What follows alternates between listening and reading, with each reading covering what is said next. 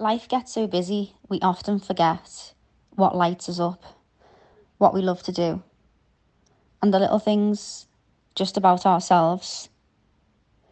We seem to think that decisions that we've made in the past are completely undoable, and maybe something that we decided 10 years ago we have to stay with because we decided it then.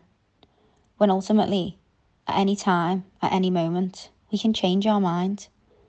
Everything is temporary. We grow. We feel differently.